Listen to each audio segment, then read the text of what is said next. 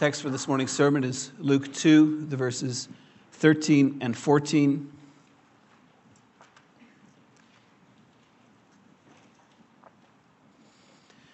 And suddenly there was with the angel a multitude of the heavenly host, praising God and saying, Glory to God in the highest, and on earth peace among those with whom he is pleased.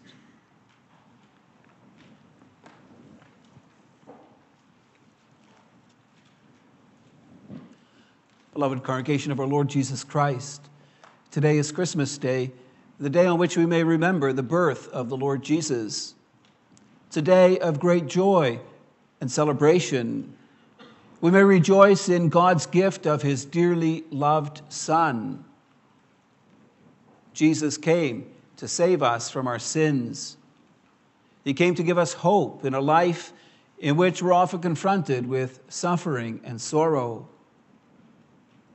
He came into this world to bring peace he came to restore us in our relationship with God. Christmas is a highlight in the church year. For Christ's birth signaled that after centuries of darkness, the Lord was going to fulfill his promises made to the saints in the Old Testament. For many years, God had not spoken to his people. Israel had not received any prophets from the Lord since shortly after their return from exile. His priesthood was corrupt, and God's people no longer had a king seated on David's throne. Instead, they were under the dominion of the Romans. God's people were like sheep without a shepherd. They lived in a time of great spiritual darkness. Today, the world's not in much better shape than it was in the days when the Lord Jesus was born. While it's true that the good news has been proclaimed in many nations, many people have forgotten the real meaning and the purpose of Christmas. Even in our lives as God's people, it can happen that we fail to really appreciate Christ's coming into this world. The Christmas story is so familiar to us that we can be inclined to take it for granted. Today, Let's consider the glad tidings the angels first proclaimed to the shepherds in Bethlehem. Let's praise God for sending his Son in order to give us peace in our lives. Let's glorify him for his grace in Christ our Savior. I preach you the Word of God under the following theme. A great company of angels proclaimed the good news of Jesus' birth to the shepherds of Bethlehem. They proclaim peace to men and they give glory to God. In the verses before our text, we read of the birth of our Savior, Jesus Christ. According to the decree of Caesar Augustus, the census was held throughout the Roman world. It required all people to be registered in the towns or cities where they were from. Joseph and Mary were forced to travel from Nazareth in Galilee all the way to Bethlehem in Judea. It's a trip of some 130 kilometers. The most common form of travel in those days was by walking. And Mary was only days away from giving birth to her firstborn son. It's likely they traveled the better part of a week to get to Bethlehem. And when they arrived in Bethlehem, there was no room for them in the inn. So Jesus was born in a place where sheep were normally sheltered in bad weather. And after being born, he was laid in a manger. Often we tend to romanticize these events. But imagine traveling for a week, finding no place to stay, and having to give birth to your first child in a stable and laying him in an animal feeding trough. Not much fun at all. Jesus, the Lord of Lords and King of Kings, was born in very humble circumstances. Now, normally, when a king is born, a royal announcement is made, and the news goes out far and wide. But Joseph and Mary were far from home. They were not in any circumstance to announce Jesus' birth. And so his birth was announced by an angel. You might expect that the angel would make the announcement in Rome, the capital of the empire, or in Jerusalem, where the religious leaders lived. But no, it was made to shepherds caring for their sheep in the fields surrounding Bethlehem. Shepherds were a despised class. Because of their occupation, it was difficult to observe all the regulations of the law of Moses. It was especially hard to keep all those additional customs and traditions added by the scribes and the Pharisees. And because shepherds worked out in the fields away from supervision, and because sheep occasionally went missing, they were not considered trustworthy men. The pious in Israel were forbidden to buy wool or milk or meat from shepherds. Since they were considered untrustworthy, shepherds were not allowed to give testimony in the courts. They were the lowly and the despised in the land. You remember Mary's song about how God would scatter the proud and bring down the mighty from their thrones, about how he would exalt those of humble estate and fill the hungry with good things. Paul speaks in 1 Corinthians 1 about how not many of those who were called were wise by human standards, not many were powerful, not many were of noble birth.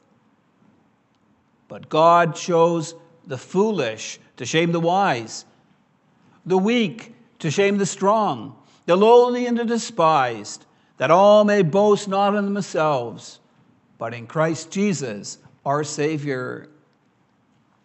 The appearance of the angel of the Lord was a wondrous thing for the shepherds. When the angel appeared, the glory of the Lord shone around them. This was the brilliant white light through which the Lord appeared to his people on different occasions throughout the Old Covenant. It was a manifestation of the glory of God. It terrified the shepherds. They were really scared. But the angel put them at ease. He said he had come to bring good news of great joy that would be for all the people. The angel said, For unto you is born this day in the city of David a Savior who is Christ the Lord. God used an angel, a heavenly messenger, to announce the good news of salvation that the Savior, the long awaited Messiah, had been born. In fulfillment of the prophecy of Micah, he was born in Bethlehem, where David was from. And suddenly there was with the angel a multitude of the heavenly host praising God. Angels are spiritual beings. They have two main purposes to glorify God and to serve the elect. Psalm 103, verse 20 says, Bless the Lord, O you his angels, you mighty ones who do his word, obeying the voice of his word.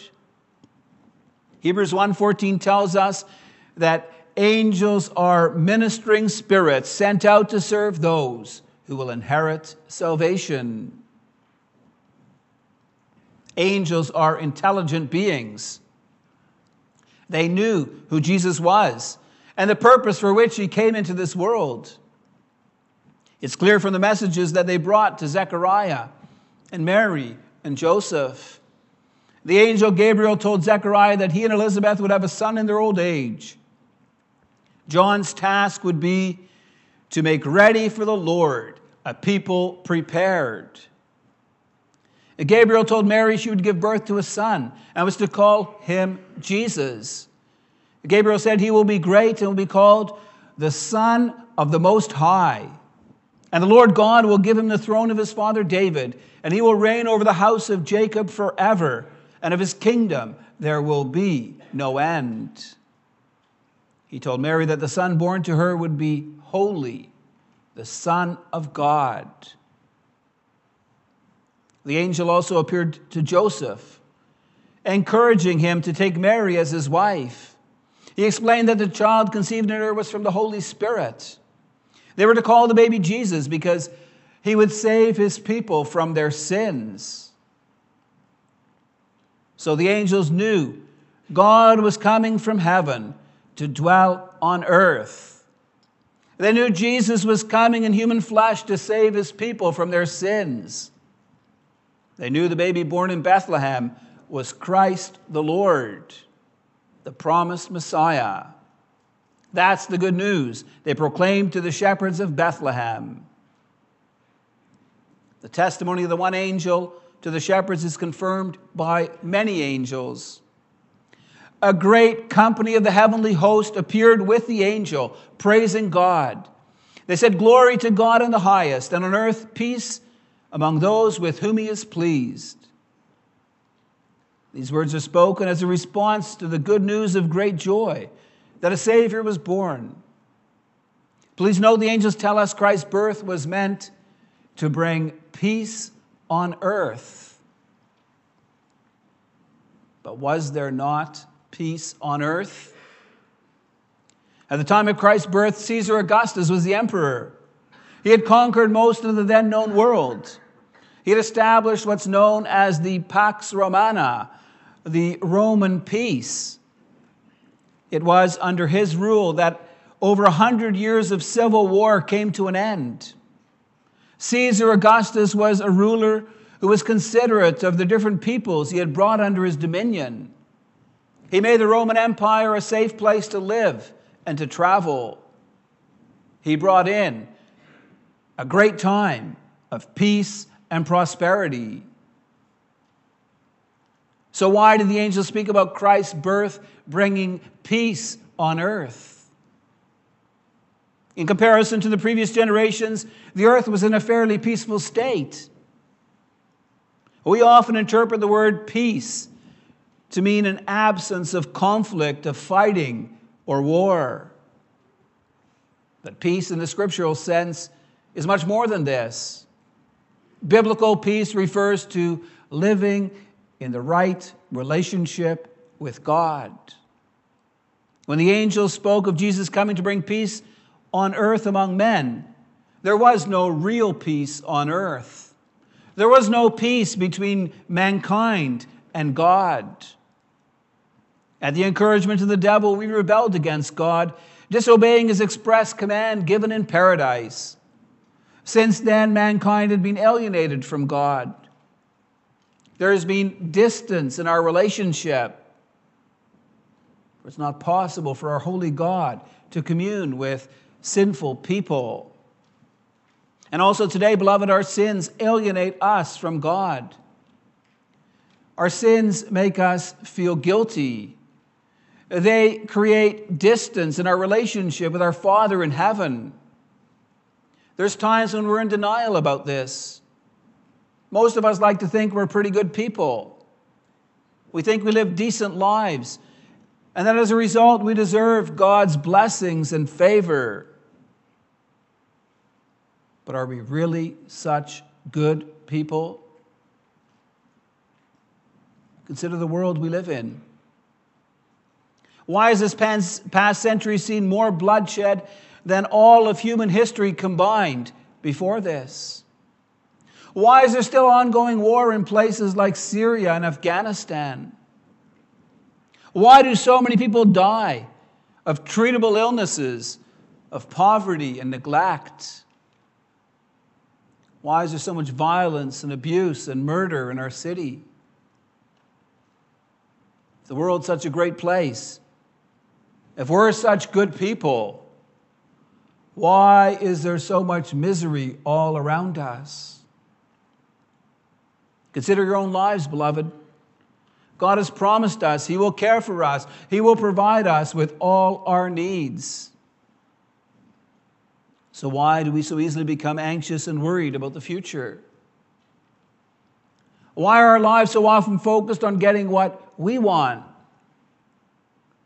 why do we get angry and frustrated and lash out at others when they get in the way of us getting our goals? Why do we give in to lustful thoughts? Why do we engage in sexual immorality? Why do we cause hurt and pain to others through the words that come out of our mouths? See, beloved, if we're willing to look in the mirror, we'll see that we're not quite the good people like that we like to think we are. If we truly compare our lives with how God commands us to live, we will be convicted of our sins. And, beloved, our sins form a barrier between God and us. They get in the way of living in harmony, at peace with God. Sin is a stumbling block that prevents us from having a close relationship with our Father in heaven. That's why Jesus had to come as Savior of the world to bring peace on earth to men. It's important to note that God's peace does not rest on all people everywhere. The words of the angels make this clear. They spoke of peace among those with whom he is pleased. Not all receive peace, only those with whom God is pleased, those on whom his favor rests.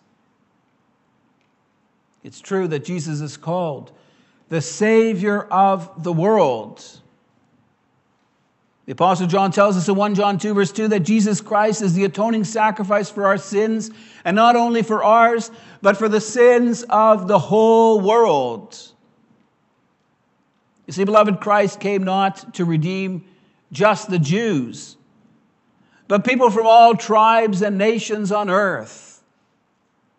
And yet, even though Christ's death was sufficient to pay for the sins of the world, not everyone in the world benefits from Jesus' saving work. God's peace is only given to those with whom God is pleased, those on whom his favor rests. The Greek word used refers to people who are highly esteemed, people with whom God is well pleased, not because of anything they have done,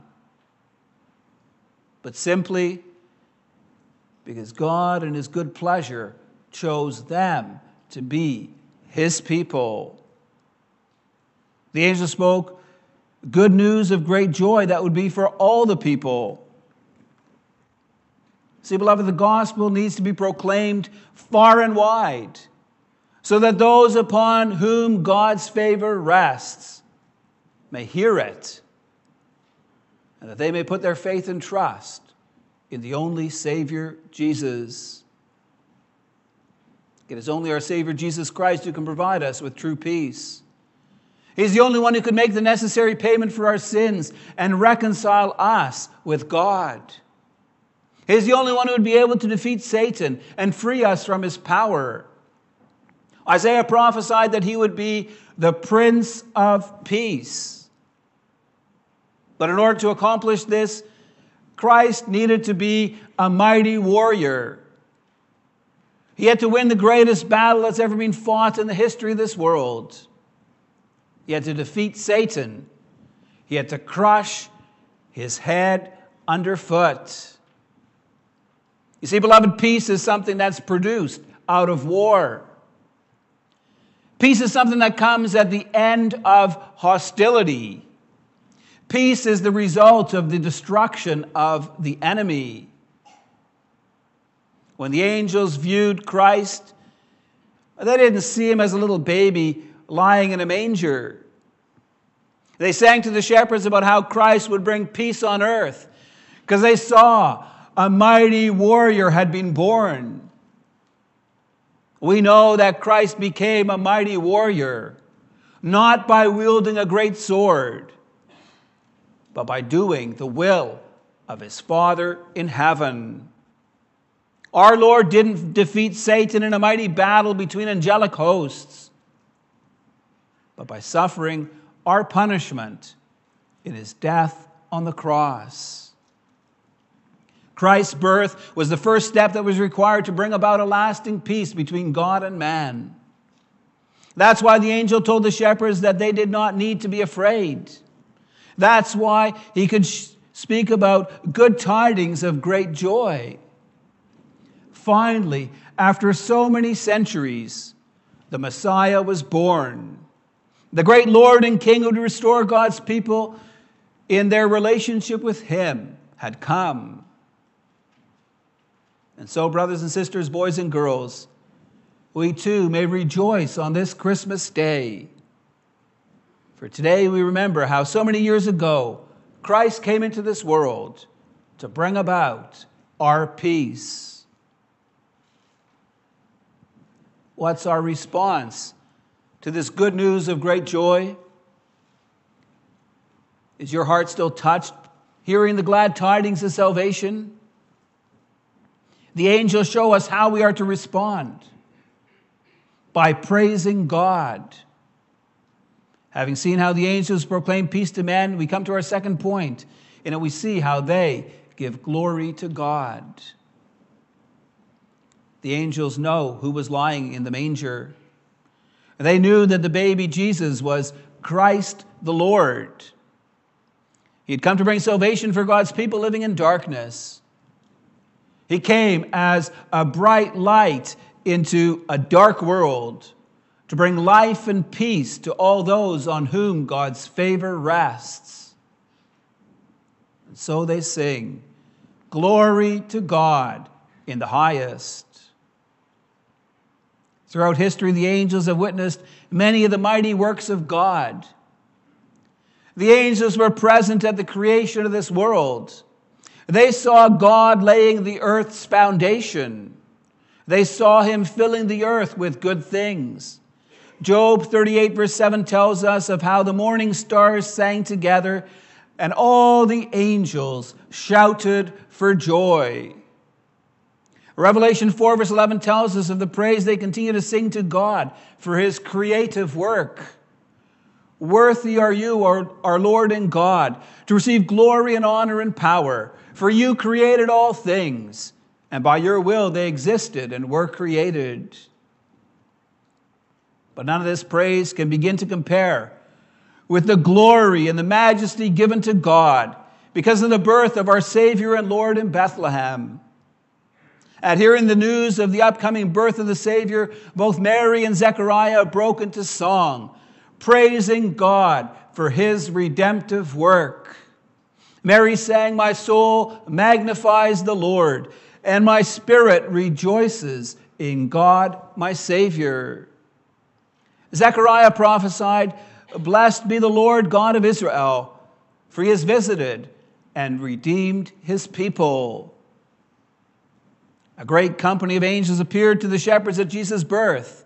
They sang, Glory to God in the highest.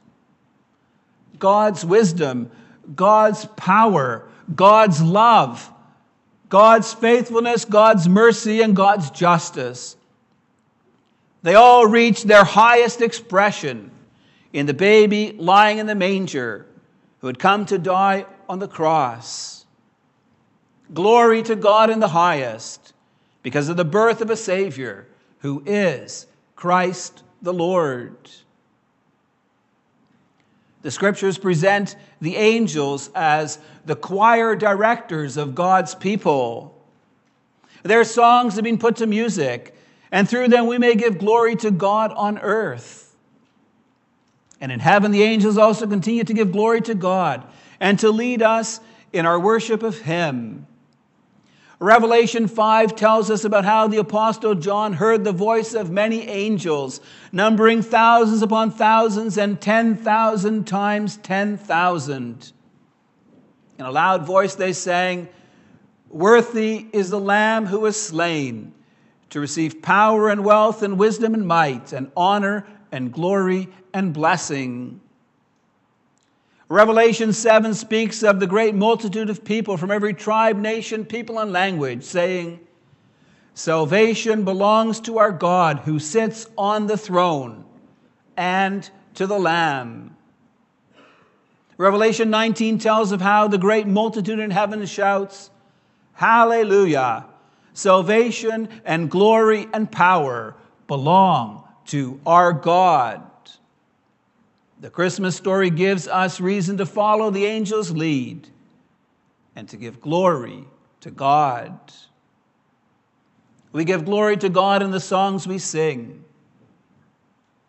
But that's not all. Really, our whole life is to be a sacrifice of praise to God. God's first command for our lives is, You shall have no other gods before me. In other words, give glory to God. Make Him number one in your life. The first petition of the Lord's Prayer is, Hallowed be your name. In other words, glory to God on the highest. We are, so, we are to so direct our whole life, our thoughts, words, and actions, that God's name is not blasphemed because of us, but always honored and praised.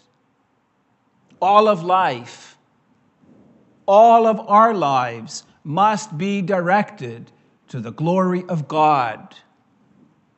God must come first. But, beloved, we have a hard time learning this, and an even harder time living this. We so quickly forget about the Savior of the world who came to bring peace to men on whom God's favor rests. So often our hearts are focused on ourselves instead of on God. So often we neglect to give thanks for the wonders of God's salvation in Jesus Christ our Lord. That's why we need to learn and to relearn the angel's song. So that today and every day we repeat the words of the angels Glory to God in the highest. Praise Him for sending His Son to save us from our sins and for giving us peace again. Amen.